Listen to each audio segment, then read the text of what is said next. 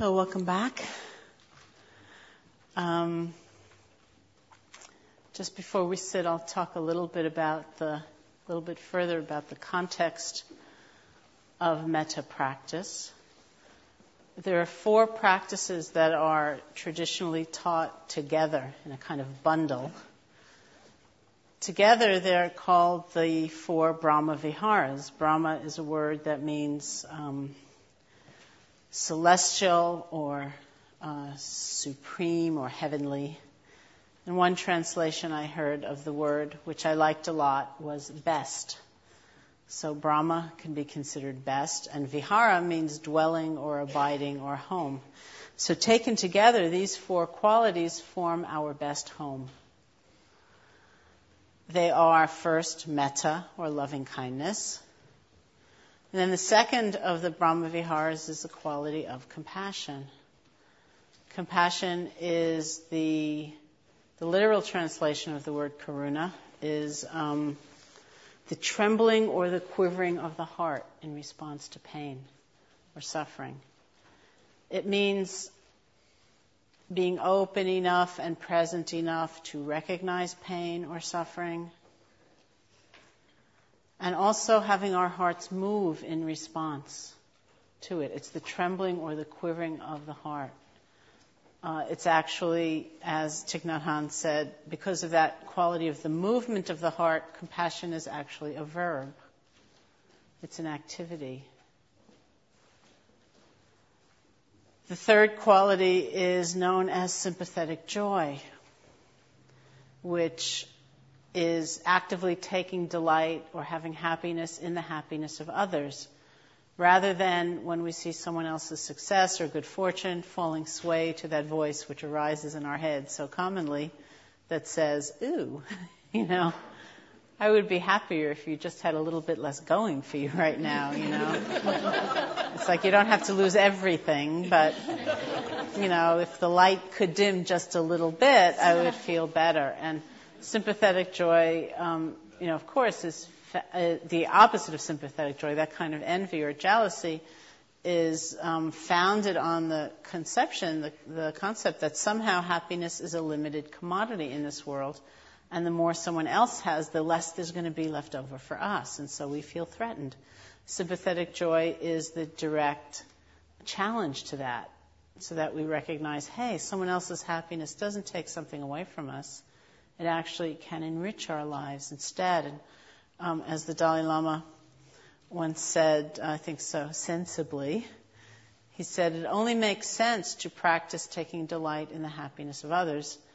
Because if you do that, then you increase your own chance, chances of happiness six billion to one. he said those are very good odds. And I thought, hey, isn't that true? It's like you don't have to go out, you don't have to spend money, you know. All you have to do is be happy for somebody else who's going out and doing all those things. And there you are, you're happy. And then the last of the Brahma Viharas is the quality of equanimity, which means balance of mind. All of these states have what are traditionally called the far enemy and the near enemy. The far enemy is the state that's clearly the direct opposite. You know, you would never confuse it. It's like the far enemy of um, compassion is cruelty. The far enemy of metta is um, anger or fear. Anger and fear are the same mind state in Buddhist psychology. You know, it's aversion. Um, is the the cover term. So you wouldn't really confuse that. But the near enemy is a state where you might get confused. You know, it's close enough to the the quality of the Brahma Vihara so that it might masquerade as that, but it's really very different. And the, the far enemy of equanimity is reaction. The near enemy is indifference. And these, these near enemies are important to understand because it's important to understand kind of the subtle distinctions. What makes a gift a freely given gift?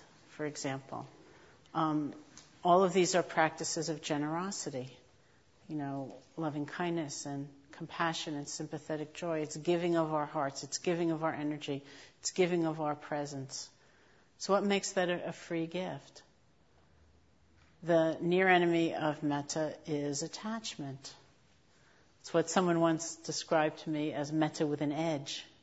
You know, like I often teach loving kindness retreats, and sometimes I'll run into somebody, say in New York City afterwards, who'll say, Hey, you know, I spent all week up in Barre or all month up in Barre sending metta to my friend, and I came out, and they're as bad off as they were before, you know. And I looked at them and I thought, I gave you a week, you know. Why aren't you better? And, you know, it's like that kind of quality. Um, you know, it, it's it's actually equanimity, which doesn't mean indifference; it means balance, which allows metta to be something freely offered. And so that's the important role of equanimity: is it brings wisdom, it shines the light of wisdom on all of these qualities. That we realize that we might and must and should try, out of love, out of compassion, to help somebody and at the same time, wisdom tells us that, sad to say, we're not in control of the unfolding of the universe. And the gift needs to be something that doesn't have so many strings attached and so many conditions so that we feel so bereft when it doesn't seem to work. We feel so impatient to have an immediate result. We feel so burnt out when we don't get exactly the result we think we should have. It's equanimity that actually opens us to the, if not the vision, then the sense of a bigger picture of life. Where it's really big. And we have ups and we have downs. That's the nature of things. It's not a sign of failure. And still, as a human being, it's our, it's our utmost effort to live by and express these qualities of the heart. It's equanimity that actually allows them to be boundless. So go back to compassion, for example. Compassion is the trembling or the quivering of the heart in response to pain. The near enemy of compassion is um, it's translated in different ways, but one translation of it is grief. And that doesn't mean that grief is a bad thing to feel. They're just saying that there are times when it's not the movement of the heart to help somebody that is the primary force in a situation, it's our own pain. And, and then things become more about ourselves than about the other person. Or it might be that the pain is so debilitating for us that we don't have the energy. We just don't have the sheer energy to try to make a difference to anybody else. And that's not that helpful. Um, I was once, I was teaching with Joseph in what was then the Soviet Union, and we'd gone many years ago, um, kind of surreptitiously to teach, because it was illegal to do things like that. In fact, I was, I was in the um, entryway of IMS the morning we were leaving, and somebody came up to me and said, I hope you keep what you're doing really quiet because I have a friend who went off to Cuba to teach meditation. He got arrested and ended up in jail. And I thought, thank you for the blessing, you know, as I leave. Um, but we did. We kept it really quiet. And we were just going. We went as part of a tour group, and we never ever went to see anything. Uh, but we'd go off to people's living rooms in the afternoons, and um, they would get a translator and just this group of people, and, and we would teach. And I was speaking a lot about compassion, and I noticed, which of course was all translated, and I noticed repeatedly that there was this very funny feeling in the room. So I finally sat down with the translator and I said, When I say compassion, what do you say? And he said, Oh, I describe the state where it's like you're torn apart and you're just broken from the suffering and you know and he said it's like someone has taken a giant stake and driven it through your heart. And, and i thought no wonder i'm getting this really funny feeling. You know but sometimes we even romanticize that. We think yes we need to be broken by the suffering in order to really be uh, empathetic with somebody. But really what do we have left to give in that time? And so uh, it's in that sense that I understand the near enemy of compassion. It's not that the suffering doesn't hurt. Of course it does. And sometimes it is unbearable. But when we're really undone by it, then that's the truth of things. We're not in a position to, to try to serve, to, to love, to, to try to make a difference. Um, and that's why equanimity is the, it's like the hidden ingredient in all of these three of loving kindness, compassion, and sympathetic joy. It said that equanimity endows loving kindness with patience, so we don't have that sense of be happy by tomorrow night, you know? We can let things unfold. It can be a more freely given gift of our energy. It said that equanimity uh, endows compassion with courage because it's not easy to actually open to suffering and not be completely broken by it. We need some kind of perspective some kind of balance that first tells us what we can do and what we can't do so that we don't feel responsible for life and controlling life in a way we never could. And it also tells us about the natural cycles that in life there's pleasure and pain and gain and loss and praise and blame and fame and disrepute. And that's how it is. And there is no one who is only going to feel pleasure and no pain. There's no one who's only going to experience praise and no blame. It's just how it is. Equanimity doesn't mean that we don't care or we don't notice, but it strengthens us with wisdom so that in a difficult situation we can feel compassion, but with some balance. It's also said that equanimity allows sympathetic joy to even really exist because of those four of loving kindness, compassion, sympathetic joy, and equanimity, it's often taught that sympathetic joy tends to be the most difficult. Compassion, for example, except in some cases, you know, which probably genuinely exist, but um, mostly compassion is a fairly natural response to seeing suffering.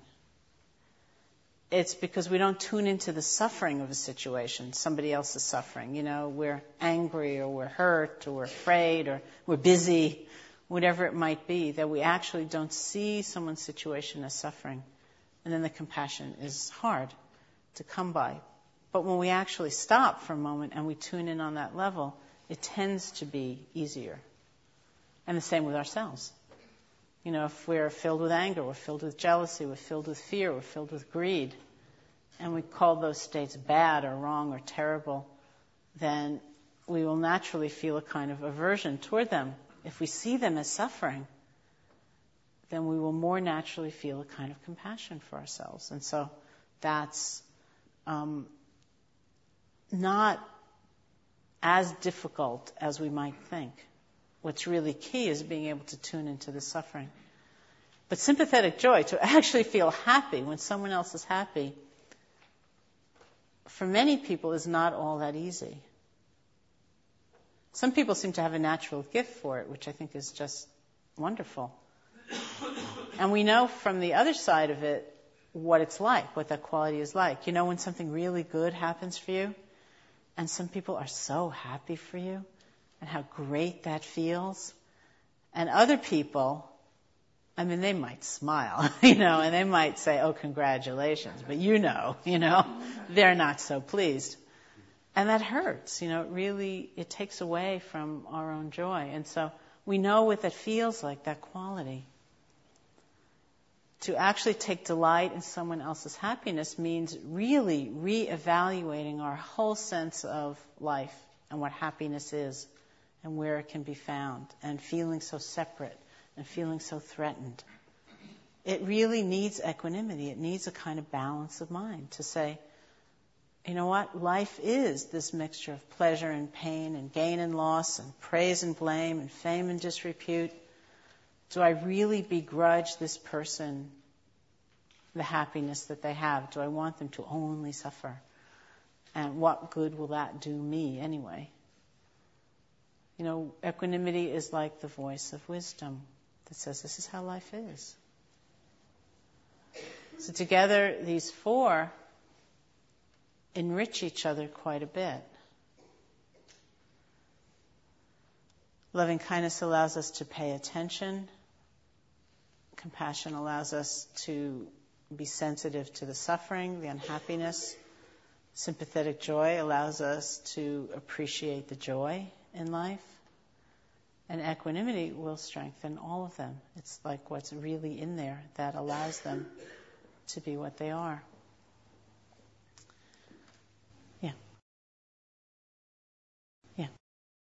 The question was about feeling sympathetic joy and at the same time feeling some envy and not wanting them to lose what they have, but wanting some for oneself. And I think that's quite natural. You know, it's it's the moment when that crosses over into really wishing they didn't have what they had. Um, you know that that becomes um, more of an obstacle to our own freedom. I mean, it's it's probably a very natural reaction. I mean, why wouldn't we want what we want? Um, but the question becomes, how much do we want it? You know, and what are the implications of wanting it? And what are we willing to reject in order to get it? And you know, how competitive do we feel? And then, you know, and it's it's that kind of sensitivity to our own state, which is really an interesting. Yeah. Uh, I've heard um, pity is the near enemy mm-hmm. you mm-hmm. a little bit about that? Sometimes it's it's been translated as that, and I I. Uh, um, I've also heard that, you know, and uh, I'm not sure it's as completely accurate, you know, as the other. Um, in the times that you know people say that pity is the near enemy of compassion, and they um, they talk about almost a kind of disdainful compassion. You know, it's like a sense of a hierarchy where there's some distance, as though we would never experience what this other person is experiencing, um, which is also uh, kind of ignorant because, in fact, you know, life is as it is. And, and so to have this kind of solid sense of like, I, who am so great, you know, and coasting easy, um, am looking with pity upon you who are way over there, you know, experiencing something that I won't, you know, is it's unrealistic. Uh, and so that, in that sense, you know, it can be considered like the near enemy of compassion. Um, and this, it's almost more, it's more of um, like a contemporary translation, which doesn't mean it's less accurate, but uh, I think that's a nuance that um, is maybe even more subtle, you know, than the kind of basic understanding of what it means to be overwhelmed by pain as compared to meeting it. How does uh, self pity, when I felt like instead of like looking at someone else's happiness, I feel a lot of self pity that I didn't get that. Mm-hmm. How does that work with um, the near enemy, far enemy, or where is that coming from? Um, I think in, in terms of sympathetic joy, um, it's kind of more like the far enemy it, it would be envy or jealousy or um, self pity, you know, or, or something like that. The near enemy of sympathetic joy, I've heard a couple of different translations of that as well. Sometimes they talk about it as giddiness, um, which means kind of being happy for no good reason, you know, not based on seeing the happiness of someone else. And sometimes it's talked about as being comparing, just the comparing mind. Um, and it's interesting in the Buddhist psychology, comparing is considered an unskillful state of mind, no matter what conclusion you draw when you look at the other person. It's it's so restless.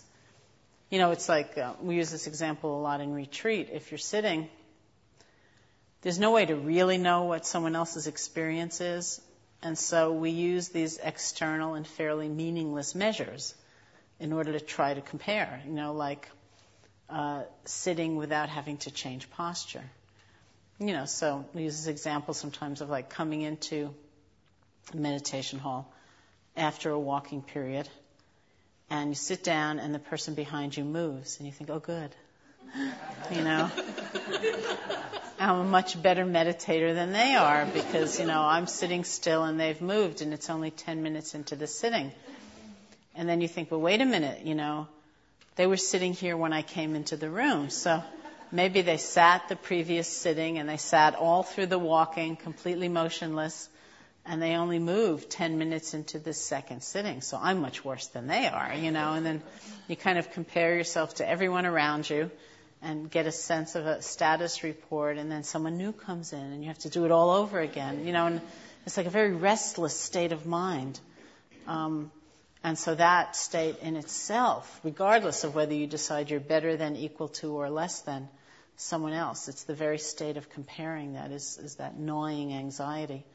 And that sometimes is considered the near enemy of sympathetic joy. Mm-hmm. So, as far as uh, compassion versus grief, um, so equanimity helps to develop, to cultivate compassion.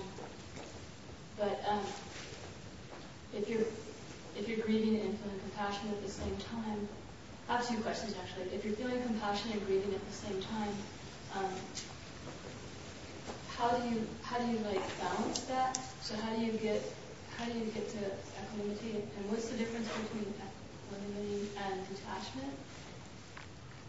Or what's the difference between equanimity and surrender? And my sense is that you can feel it fully and just um, be with those feelings without like going over into them. Is that a little bit? I need you to talk a little bit. Mm-hmm. Um, question. One of the questions was about equanimity, and is that the same as detachment or surrender? And um, it might be, depending on how you use the word. And surrender is a very tricky word to use because it can sometimes have the air of succumbing. You know, um, I really think of equanimity as the voice of wisdom. It's saying this is how things are. Um, that there's pleasure and pain in life.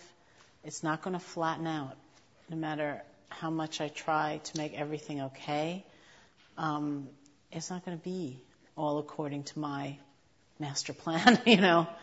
Um, life just isn't like that, and that there's some situations where we cannot make the suffering go away. We will never be able to make the suffering go away. Um, and yet, that doesn't mean there's nothing we can do, uh, because the expression of compassion in that moment is the degree of our presence. You know, the, the, example I often use about that is this time when we, um, pretty soon after we first opened the center in Barre, um, we invited the Dalai Lama to come for a visit, and he, it was his first trip to the United States in 1979. And much to our amazement, we got a letter back saying, Yes, I'll come. And it was quite, I mean, there's nothing like it is now in terms of security and so on, but still, it was pretty intense for us. The, the center is about two and a half miles outside of the center of Barre. Uh, on a road called Pleasant Street, and we had a blockade Pleasant Street, and we had state troopers patrolling the roofs with guns, you know. So it's like it would, it was here, you know. Um, except more rural. So it was a very intense scene. And, and just before he came, um, I'd been in a car accident and I had a broken bone in my foot and I was using crutches, which I was not very dexterous with. So when the morning came that he was arriving, I was standing way in the back of this crowd of like a hundred people. And I was feeling a lot of self pity. You know, I was thinking, oh, you know, I'm way in the back, I'm all left out, this is so terrible, and it's my center, and I can't even be up front. If it was up front, I'd fall on my face. You know, that'd be terrible, even worse. You know, and I was I was very uh, caught in that. And then his car pulled up in the middle of this very zooey scene. You know, with all these people and the troopers and, and the whole thing. He got out of his car and he did something I've seen him do many times since, but it was the first time I'd seen it, which is that he seems to have a kind of radar for who in a crowd is suffering the most, and he just goes there, and that was me. You know, I, in reflection, I don't even remember him having time to like scan the crowd or something like that. He He got out of the car. He made a beeline through a hundred people. He came up to me. He took my hand, looked me in the eye, and said, "What happened?" you know, and it was so beautiful because, um, you know, there was nothing he could do to take away the injury, and there was nothing he could do to take away or make me more skillful or dexterous with the use of the crutches.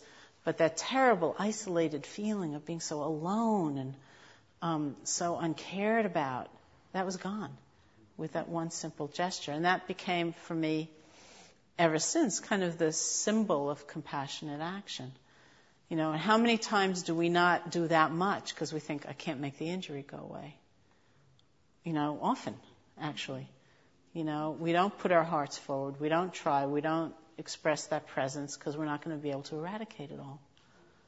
Um, and that's why equanimity doesn't take away our ability to act. It actually increases our ability to act because we, we can come forward without all of those strings attached. Like, well, if you're not better by tomorrow, you know, then I'm, I'm out of here, you know.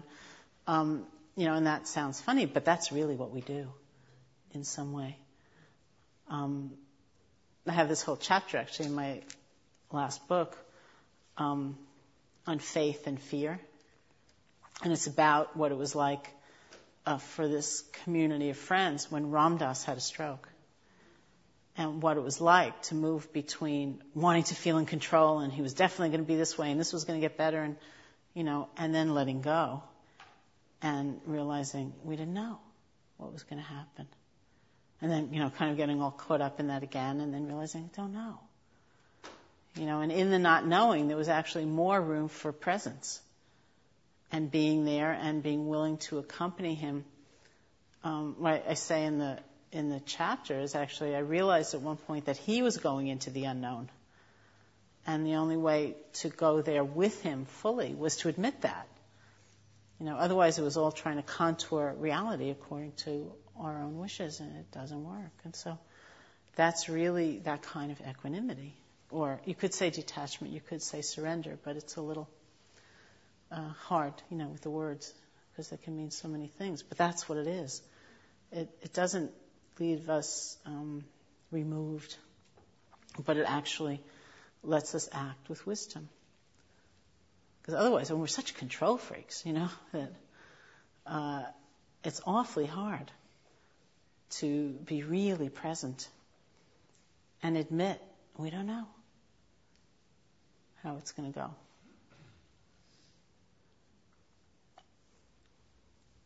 No.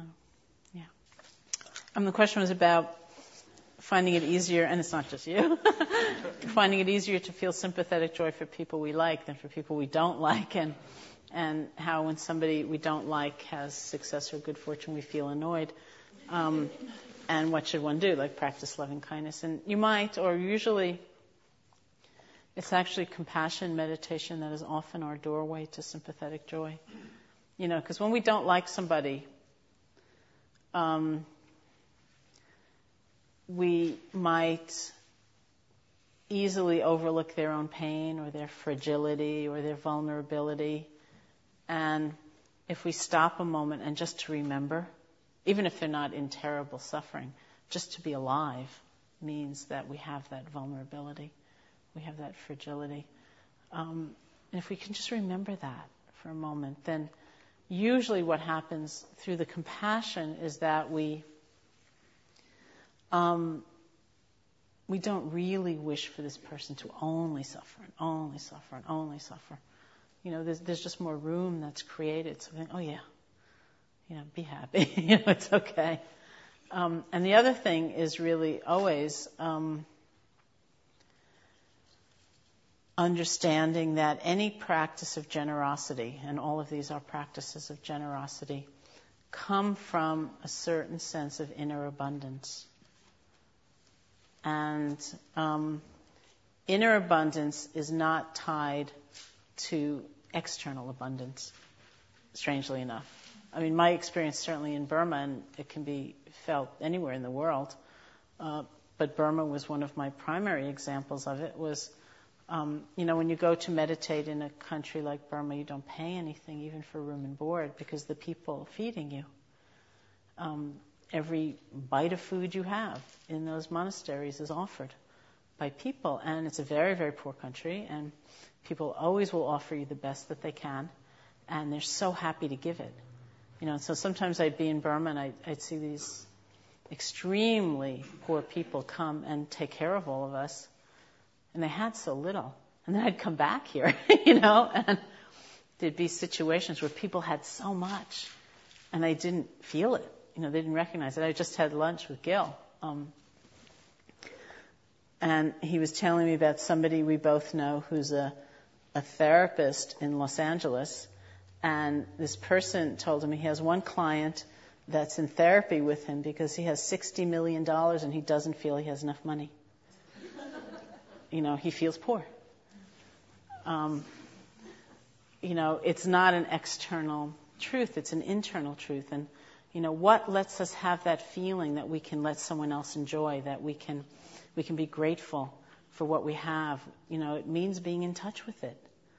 It means really having a sense of that inner wealth in some way so that we're not um, threatened by the wealth. I don't mean just wealth, physical, you know, material wealth, but the good things of life that someone else has. Yeah. When you say inner wealth, you mean like spiritual well-being? Mm-hmm. yeah. Yeah, I mean spiritual well-being, being happy with yourself, just having a sense of um, strength, inner strength, um, so that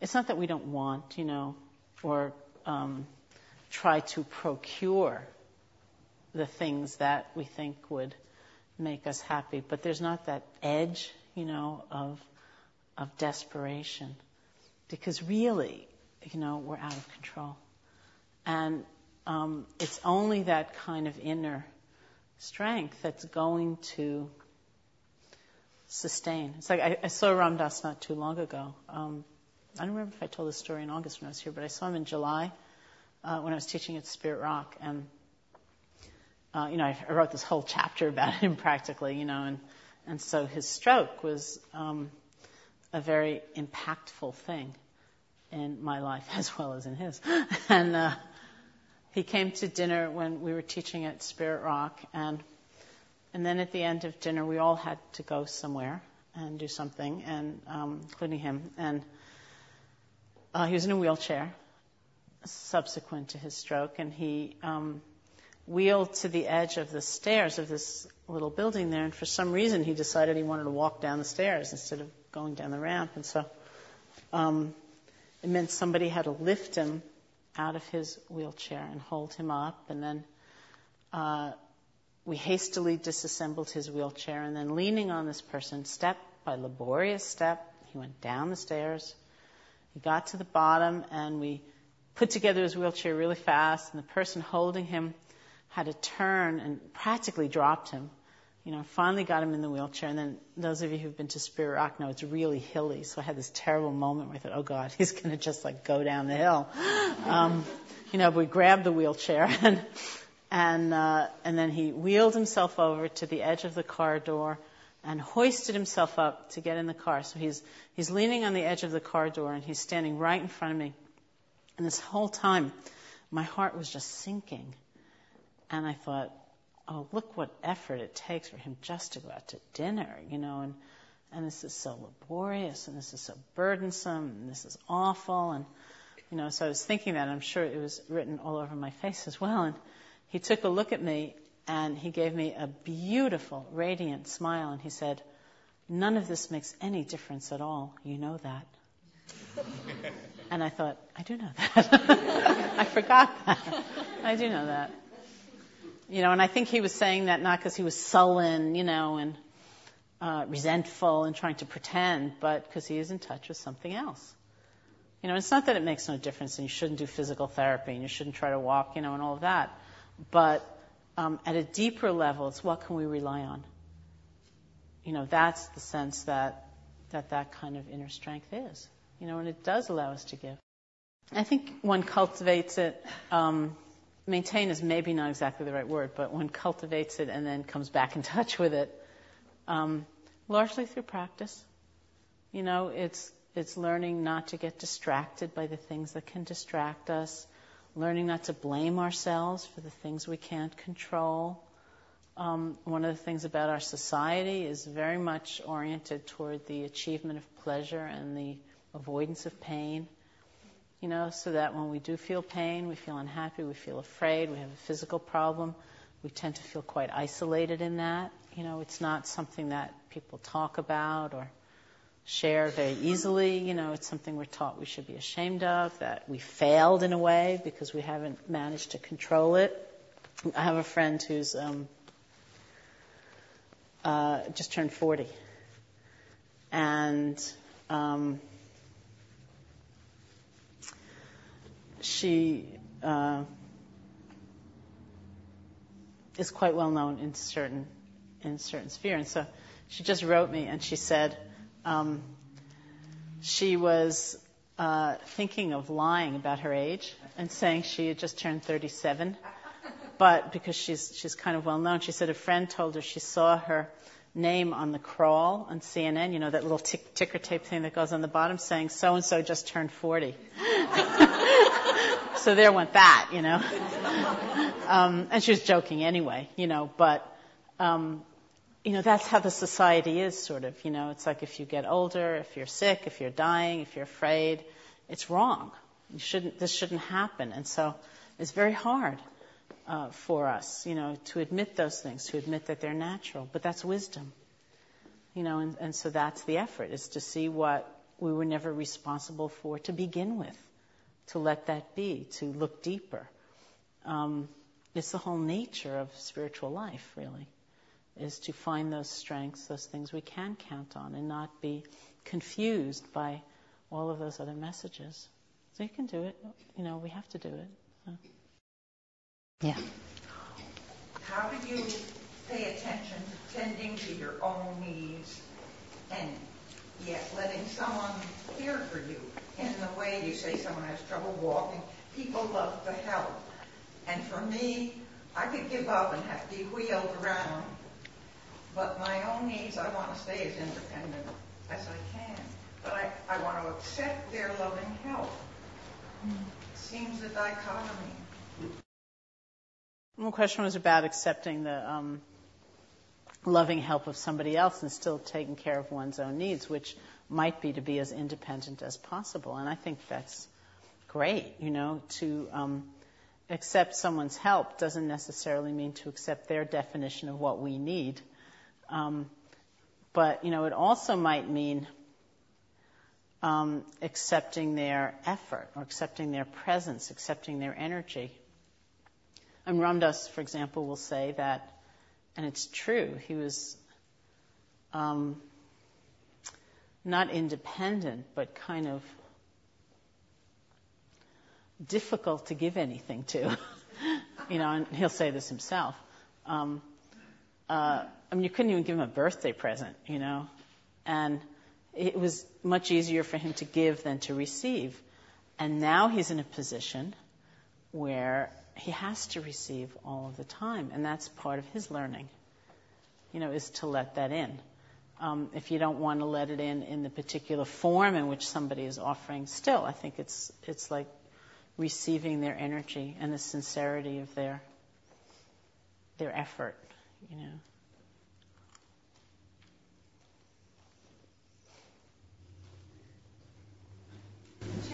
Talked about and the enemies and your enemies. Could you talk about the proximate um, cause form that can also be? Approximate cause is the is a concept in the Buddhist psychology about um, uh, the nearest arising condition or the likely springboard for something else to arise. Um, it's not the only condition, but it's the thing that makes this other thing come more easily. So the proximate cause of, of metta to arise, um, it's actually twofold. The first is seeing the goodness in someone, um, and that begins with ourselves. You know how we can obsess about the mistakes we've made and the negative things we've done, and we don't give equal airtime by any means, you know, to the time when we could easily have told a lie and we didn't, or we were a little more generous, or something like that. And um, to see the good in someone doesn't mean ignoring all the rest, which is the fear, you know, that it's this kind of deluded state. But it, it's true. It's like if you think of one good thing about someone, there's a bridge built, there's some feeling of connection. Whereas if you um, obsess about the harm they've caused only, then uh, you know the real complexity of a being is usually more than than the one act. Um, and so if we obsess about the harm, then we, we kind of overlook some bigger picture. And if we can think of even one little good thing, then there's just some sense of connection from which vantage point we can honestly and directly look at the difficulty. You know, so it's not meant to make you kind of foolish, but uh, really to change change perspectives, and it actually does work. I was, you know, as I said, I was in Burma when I was first practicing these things intensively, and um, I got the instruction from my teacher, Sayadaw Pandita, to do that, to um, think of the good in certain people. And my first thought was, I don't want to do that. I'm not going to do that. No, that's what stupid people do. they just kind of go around looking for the good in people. And I don't even like people who do that, you know, like um, as I usually tell the story, which is true, it's I was very far from home in a Burmese monastery, and the nature of the teacher-student relationship in a very traditional culture like that is not one where the teacher says, you should do something and you say, I don't feel like it, you know, it's not a good idea. You do it. You know, so I did it. And much to my amazement, it actually worked. It worked in exactly the way it was supposed to work. You know, not that I entered this world of uh, just pretending everything was okay, but I had a different feeling about these people as I focused on, on the good. And so that's the first proximate cause of metta is looking for the good. And, and then there are times when genuinely we will not find it you know, we just can't. And so um, the other reflection that's done is the reflection that all beings everywhere want to be happy, that all beings want to be happy, just like us.